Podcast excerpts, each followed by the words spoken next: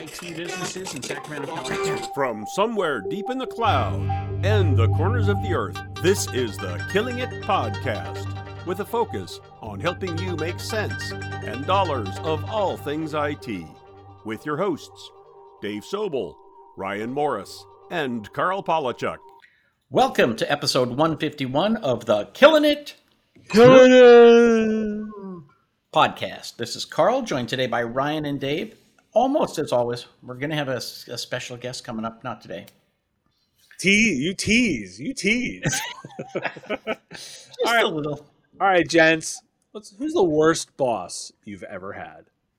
Well, I have to say, I'm kind of in the category of many people that the last boss I ever had is the worst boss I ever had, and therefore I am a consultant.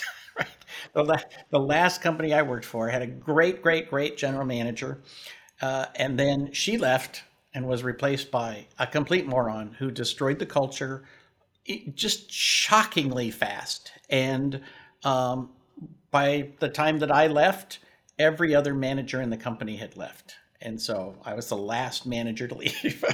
uh, but I had I had put in place an entire system so that nobody would miss me. So See, and, and this is the thing without uh, saying any names to cause any legal liability in either direction. um, Exactly. I will say that uh, when I was a young person, um, I had a job, was working as a copywriter in a marketing department, and um, I had a boss who was not just a micromanager. And you guys have heard me rant about micromanagers before, so not surprised about where it comes from, right? Um, not just a micromanager, but a really condescending micromanager to the extent of um, I was sitting in my cubicle one day. I was I was working on some copy for a marketing brochure, and, and he stood over my shoulder for a minute, and I was like, you know, kind of whatever. And, and you notice that he's over your shoulder, and it starts to get a little bit awkward. So I turned around and I looked, and he goes, "Well, what are you doing?" And I said, "Well, I'm writing this brochure."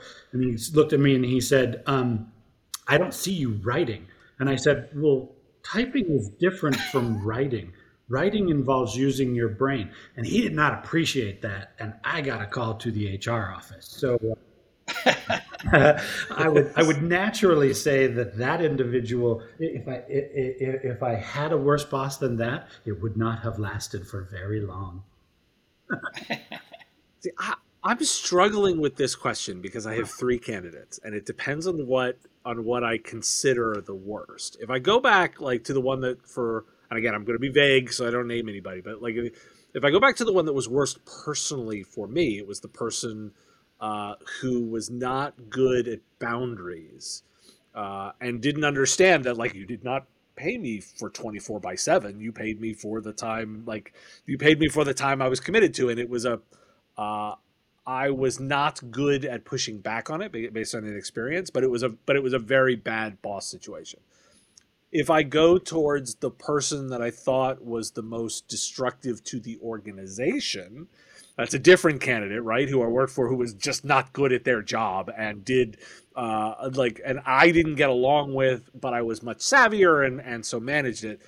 But I think I'm going to actually go with the one who, in hindsight, I'd actually wish I'd acted on sooner because uh, was sexist, misogynistic, and at times flirted with with racist comments. Uh, definitely misogynistic, and and I feel guilty for not actually doing enough about it uh, and recognized it for what it was and let it go a little too much. And in when I step back and I think about the worst boss, I actually think that was the worst because it was the most corrosive, both to the working relationship I had, but also to the organization. yeah, I mean they always talk about. I always talk about culture comes from the top down. Otherwise, it bubbles from the bottom up. And uh, you know this this boss that I had was literally. In addition to being completely incompetent, just a horrible, horrible person. And, and in the spirit of the business consulting advice that we give out on this show, um, uh, culture matters, people, and uh, culture does. It, the boss matters in the culture, and the culture is reflective of the uh, the way that leaders lead. And if you do not have a good culture in today's competitive hiring environment, that's going to be a business problem for you, right? Like, so, uh, let's never Yep. be vo- volunteered by any future podcast hosts as being one of those worst bosses. This week, we're brought to you by a new sponsor, SafeDNS, the web filtering solution for MSPs. With an ever increasing number of cyber attacks and data loss, customers ask, How do I deal with it? The answer add an extra layer of protection. Web filtering solution on a DNS level. Deploy SafeDNS and be protected in minutes. With a reseller panel and white label capability, generate more recurring revenue with AI powered DNS threat protection, all with 24 x 7 support. Want to learn more? Check them out at safedns.com. So, our first topic today is about the, and I'm, I'll find a better link that's not behind a paywall, but it's about the stolen Bitcoin that's been uh, in the news on the day that we're, we're recording this. $3.6 billion in stolen Bitcoin recovered. And the interesting thing is, you know, wait a minute. My first response was, I thought Bitcoin was supposed to stop all this stuff. Well, it turns out it's very similar to all other money laundering techniques. Somebody gets a hold of the Bitcoin and takes it, and then they proceed to spread it out amongst different wallets. So the bad news is it can be stolen. Uh, the good news is once the government finds it, they can tra- track it backwards because that blockchain is in fact intact and they know every transaction from the minute that it was stolen till the minute that they found it. So they recovered 3.6 out of 4.5 billion, which means there's still almost a billion dollars missing. You mean you mean a totally anonymous currency is difficult to track down? I'm shocked, I say. like, I, this is one of those bits where, again, like I always call it the Black Mirror effect, right? Like, have you thought of the downside of this? It's like, oh, we're going to make a completely, completely anonymous currency. Yeah, okay, that will result in people using it for nefarious actions. That's not to say that I am anti crypto. Like, in fact, I actually think digital currency is the future. I actually do, however, think that there is some value in I don't know central banks and and, financial policy and and the and someone watching out to make the system is working. I think going to the extreme end, eh, I'm just not so so much a fan because oftentimes it's the downsides that aren't thought about. Now, by the way, the upside here is is when you do have a proper digital transaction record, it can be used for forensics, right? And that's the the element where it's like okay i get the upside here but i also want to say like when you specifically design into it that it's anonymous shocking right. it's anonymous. Now i had i had two immediate reactions when i saw this story earlier today. Um, number one can you imagine how frustrating and maddening it must be to be this particular criminal? Because if you guys caught in the details of the story the heist did not happen yesterday the heist actually occurred in 2016. And then they divided it and they moved it around and they did this and they did that. And then they thought six years later that it would have been long enough that they could bring it back out of the shadows into the world. Now, you, you committed the perfect crime. You got away with it for six years. And what I also thought was amazing was that when they stole this Bitcoin, it was worth somewhere in the neighborhood of $450 million. But because of the appreciation in the asset class, uh, it's now worth $4.5 billion. And they must have just been thinking, oh my God, I am the world's smartest criminal. Except that my second immediate reaction was you stole something with an immutable digital tracking chain that is literally designed to be trackable for its reason of existence. Like, now, I'm not saying you're Wiley Coyote here or anything, but you are obviously not the world's smartest co- criminal when you're stealing something that literally can never be laundered. Well, the interesting thing is, you know, people always say that this is kind of like, you know, people with too much money um, try to figure out where to put it. And one of the things that they always bring into the conversation is artwork, right? Because it, it's, you know, easy to say that thing right there is worth this much money. And every time you sell it or buy it, uh, the money, the, the price goes up and so forth and so on. And it's stored value. It's a, it is a fungible token. and, but, but, this is one of those cases where, yes, Bitcoin is a lot like artwork. you you can steal the Mona Lisa, but then you have to hide it under your couch so nobody will ever find it. You can't show it off in public, right? That's exactly right. And I don't think again, uh, I, the the net takeaway from this one to me is positive from a technological point of view.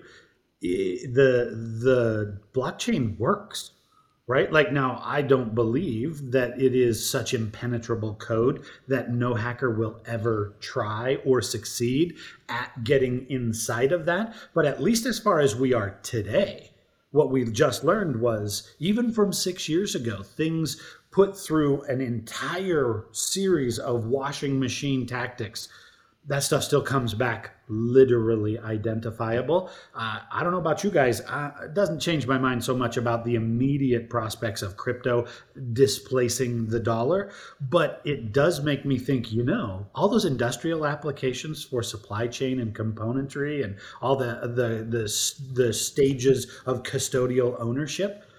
I'm feeling really confident about the blockchain today.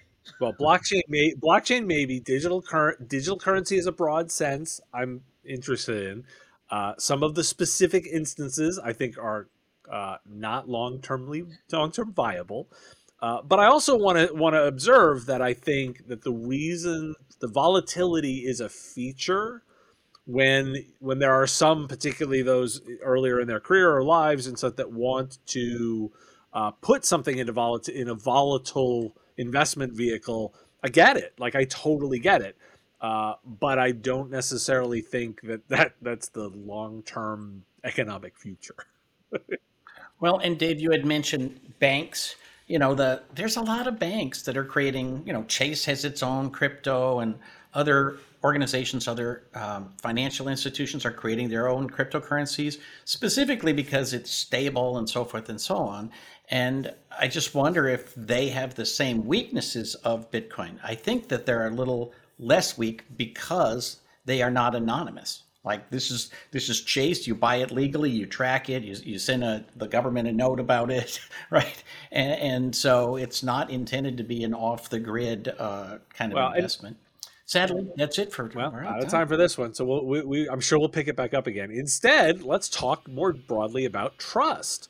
Uh, we're referencing an article in the Atlantic, and I will freely admit I was completely fascinated by it. Uh, it's the headline is the end of trust, and suspicious is uh, suspicion is undermining the American economy. It's a broad look at how trust is required to drive things forward, and we are in a ever changing space of lower trust. Uh, I loved this line from within it. Trust is to capitalism what alcohol is to wedding receptions, a social lubricant. Gents, do you agree? Are we in a world of loss of trust and, and is it impacting the economy?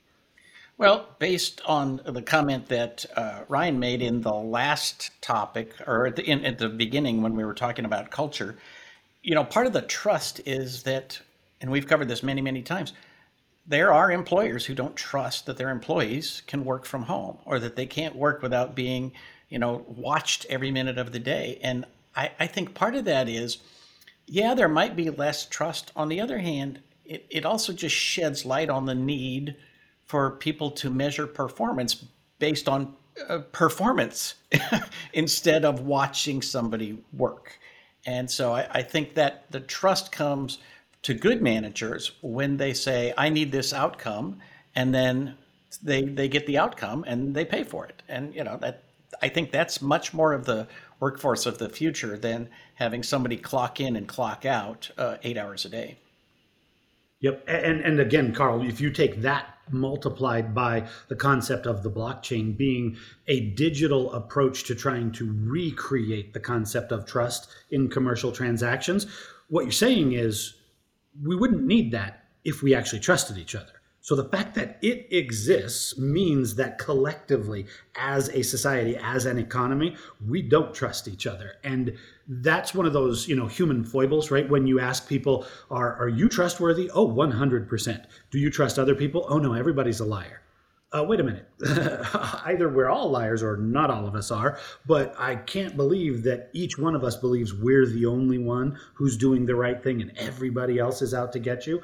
I think it is, at the way this article explains it, it is an overall decline over decades to a point where it is now directly impacting not just the culture and the society, but also the economy, the ability to do business we spend a lot of time when we're doing sales training and coaching talking about the concept of credibility right? We talk about you know when when somebody agrees to do business with you they did it because they needed to get an outcome. They they bought what you were selling because they think it's the great product. It, it meets their budget. It meets their functional requirements.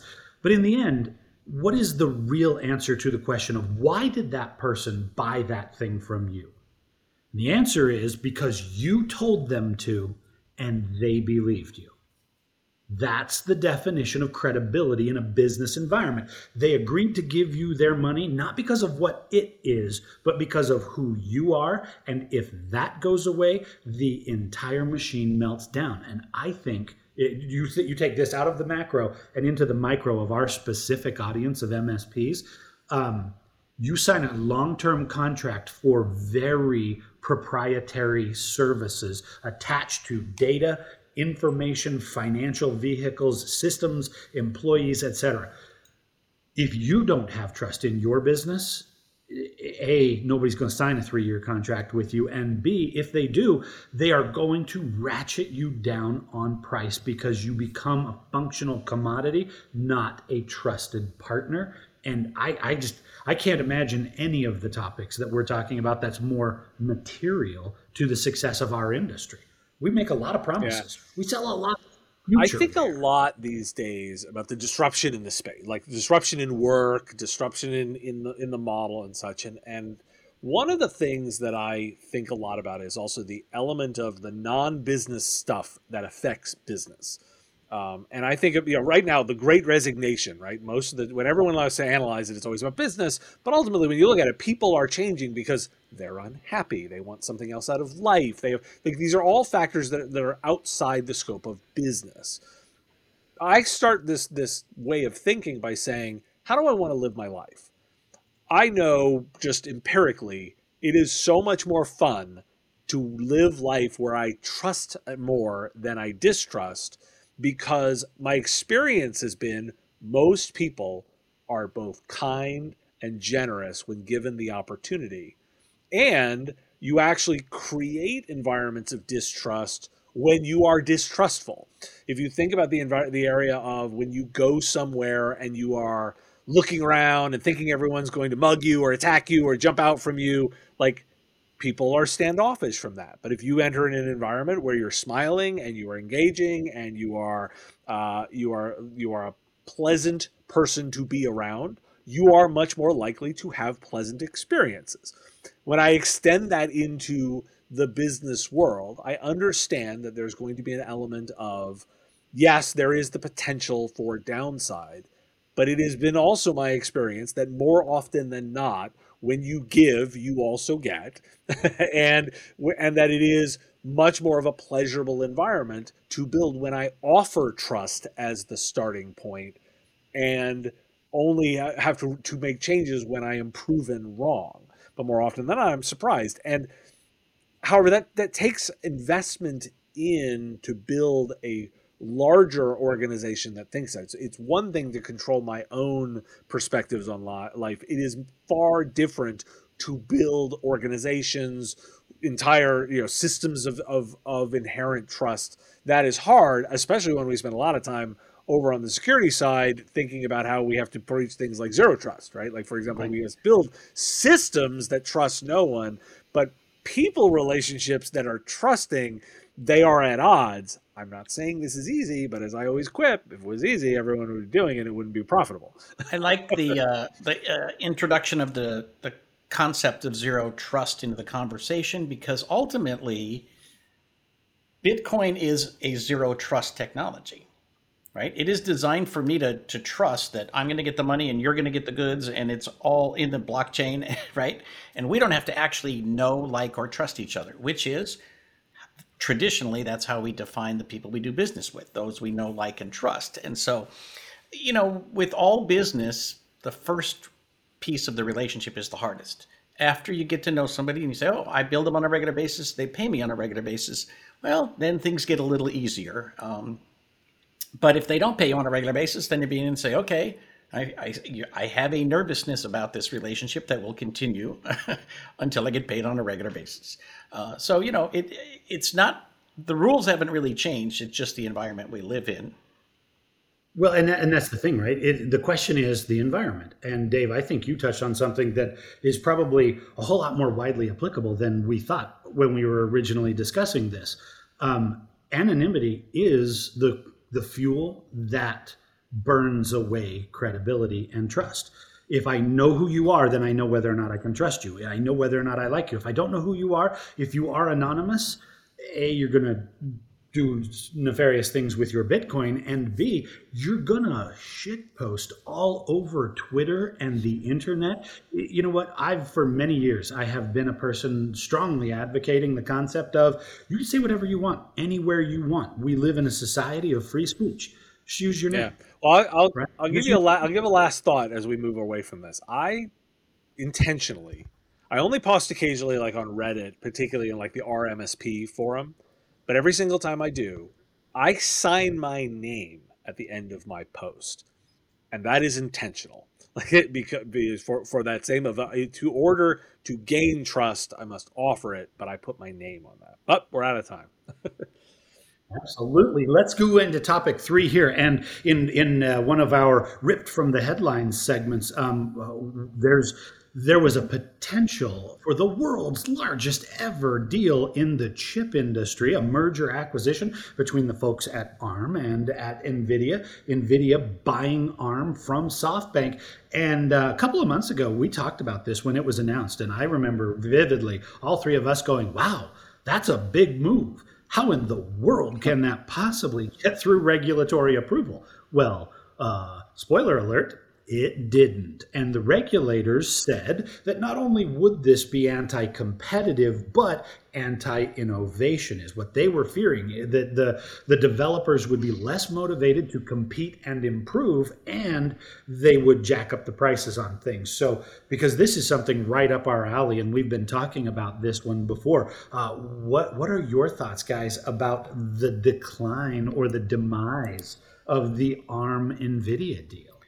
I'm actually on both sides of this issue because I would say, on one hand, you know, I think they did a really good job of building and, and literally spending years building an arm's length relationship that would come into existence.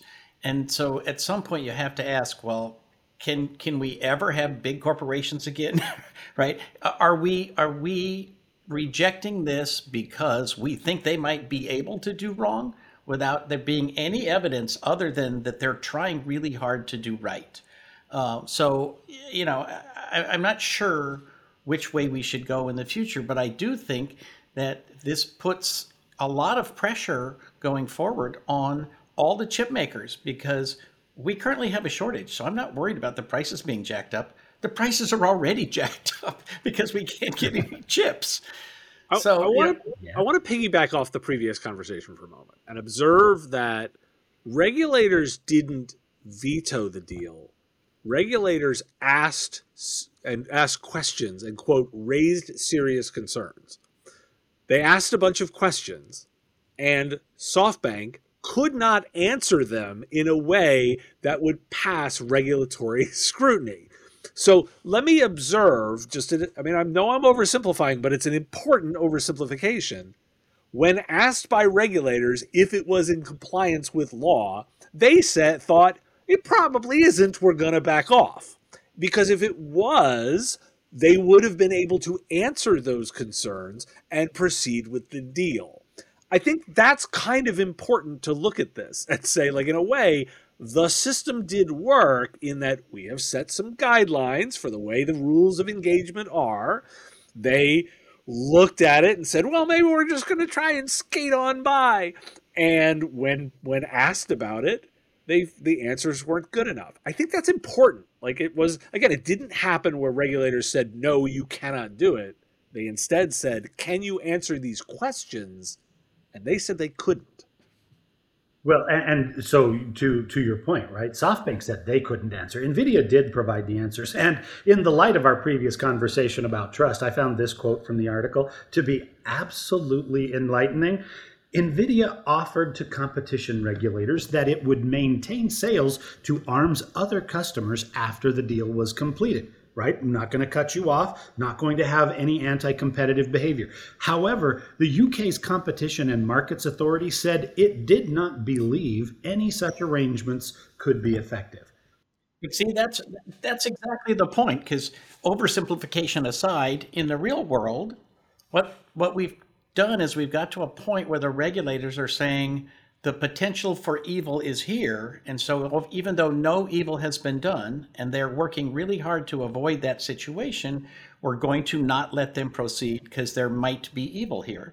Um, at some point, you have to acknowledge that the the inability for ARM to have the money of NVIDIA reduces the speed at which we can innovate going forward. Like that's the cost of this: is we slow down innovation.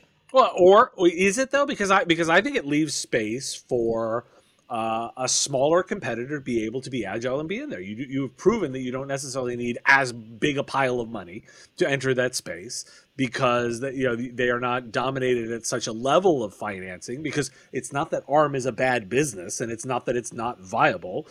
So there is a space here for competitiveness. I I think it actually is working the way that it's supposed to because it is keeping the ability for competitors to be in there. If ARM is as good as they are and they can keep everybody out by just being awesome, then go forth and be awesome, right? But if if, if somebody else wants to compete, well, but that brings up another point, which is that uh, you know, and again, I love to be complex about these things, but this is actually a big, huge piece of this is ARM was bought for you know 36 billion and they want to be sold for more money. Like this was their opportunity to cash in for softbank to cash in on their investment. Um, so all of the technology and all of the regulation aside this really comes down to at, at, at some level this is all about yep. money and you know kind of irritates the investors that they didn't get the investment uh, paid back oh cry i mean this is look i'm gonna have to laugh and go cry me a river for the investors like of all the stack rank parties in all of this the one group i do not give an S well, about is that. I will note that the uh, the consolation prize in this situation, because the deal did not consummate, uh, in, uh, Nvidia had agreed to pay a separation uh, amount to SoftBank. So SoftBank will a receive a payment in the amount of 1.25 billion dollars for not getting to sell this thing. And then they immediately turned around and announced, uh, we're going to spin this thing off into an IPO and probably in a supply constrained chip market make more money in the IPO than they could have. In- yeah, there is a certain irony there that, you know, timing being everything, uh, we, we don't get the big payoff we wanted over here, but mm-hmm. we got it over there let, let me let me play a mental game, and I'm going to plant this for everyone, and I want you to forevermore remember this. When you hear the word investor, replace it in your mind with the word gambler, and you are consistent entirely on the approach and thinking, yet it very much changes the way you perceive the statement. If I just say, like, it's like the gambler didn't get what he were looking for, think about that. Well, see, I'll go, I'll go, a step further, right? We're in the season, uh, for those of you who are sports fans, right? Uh, Post regular season in the NFL, uh, all the coaches that were going to get fired got fired, right? And, and, we often look at this and we say, oh, geez, it's terrible. That guy lost his job. Uh, I feel bad for him. What about his family, his kids? Well, you know, how's he going to pay for college? Yeah, except when you're on a five year, $9 million a year contract and you get fired with two years remaining, and the terminology says you actually still get paid out 100% of the remaining value of your contract. I've often said, man, I'd, I'd like to get fired like that just once. Just, just my career. Fire me like that, man. Right. Yeah. Even if I didn't get the last two million, I hope I haven't misspent the first seven. I'd be spectacular at that firing. I could do that firing so well. I'd be really good at being fired. you guys should fire me like that just one time. It would be awesome. But I will also say uh, the the investors ain't coming out in bad shape on either side of this deal. I, I will say again, from an innovation point of view, I am still hungry to hear what comes next, especially from the guys at NVIDIA. They have been telling an absolutely remarkable innovation story for the last 10 years. I, that's that is a piece of technology that has gone from very weird little niche thing that only guys like us inside the industry had ever heard about to now 13 year olds will fight each other in the street to get one of the video cards that they put into computers I'm waiting to see what they do for their next trick because they've got some brains over there. I'm sure the gamblers well, will be working that eh. aggressively on figuring that out. And all of that is tied back to Bitcoin because you use your NVIDIA cards to mine Bitcoin. So there you go. Sadly, with that summary of the universe, we are finished with episode 151 of the Killing It, Killing It podcast. Thanks for tuning in to the Killing It podcast. Please share with your friends and tell everyone to subscribe on iTunes, Stitcher, and all the podcast places. Join us next week and help us keep killing it in the technology business.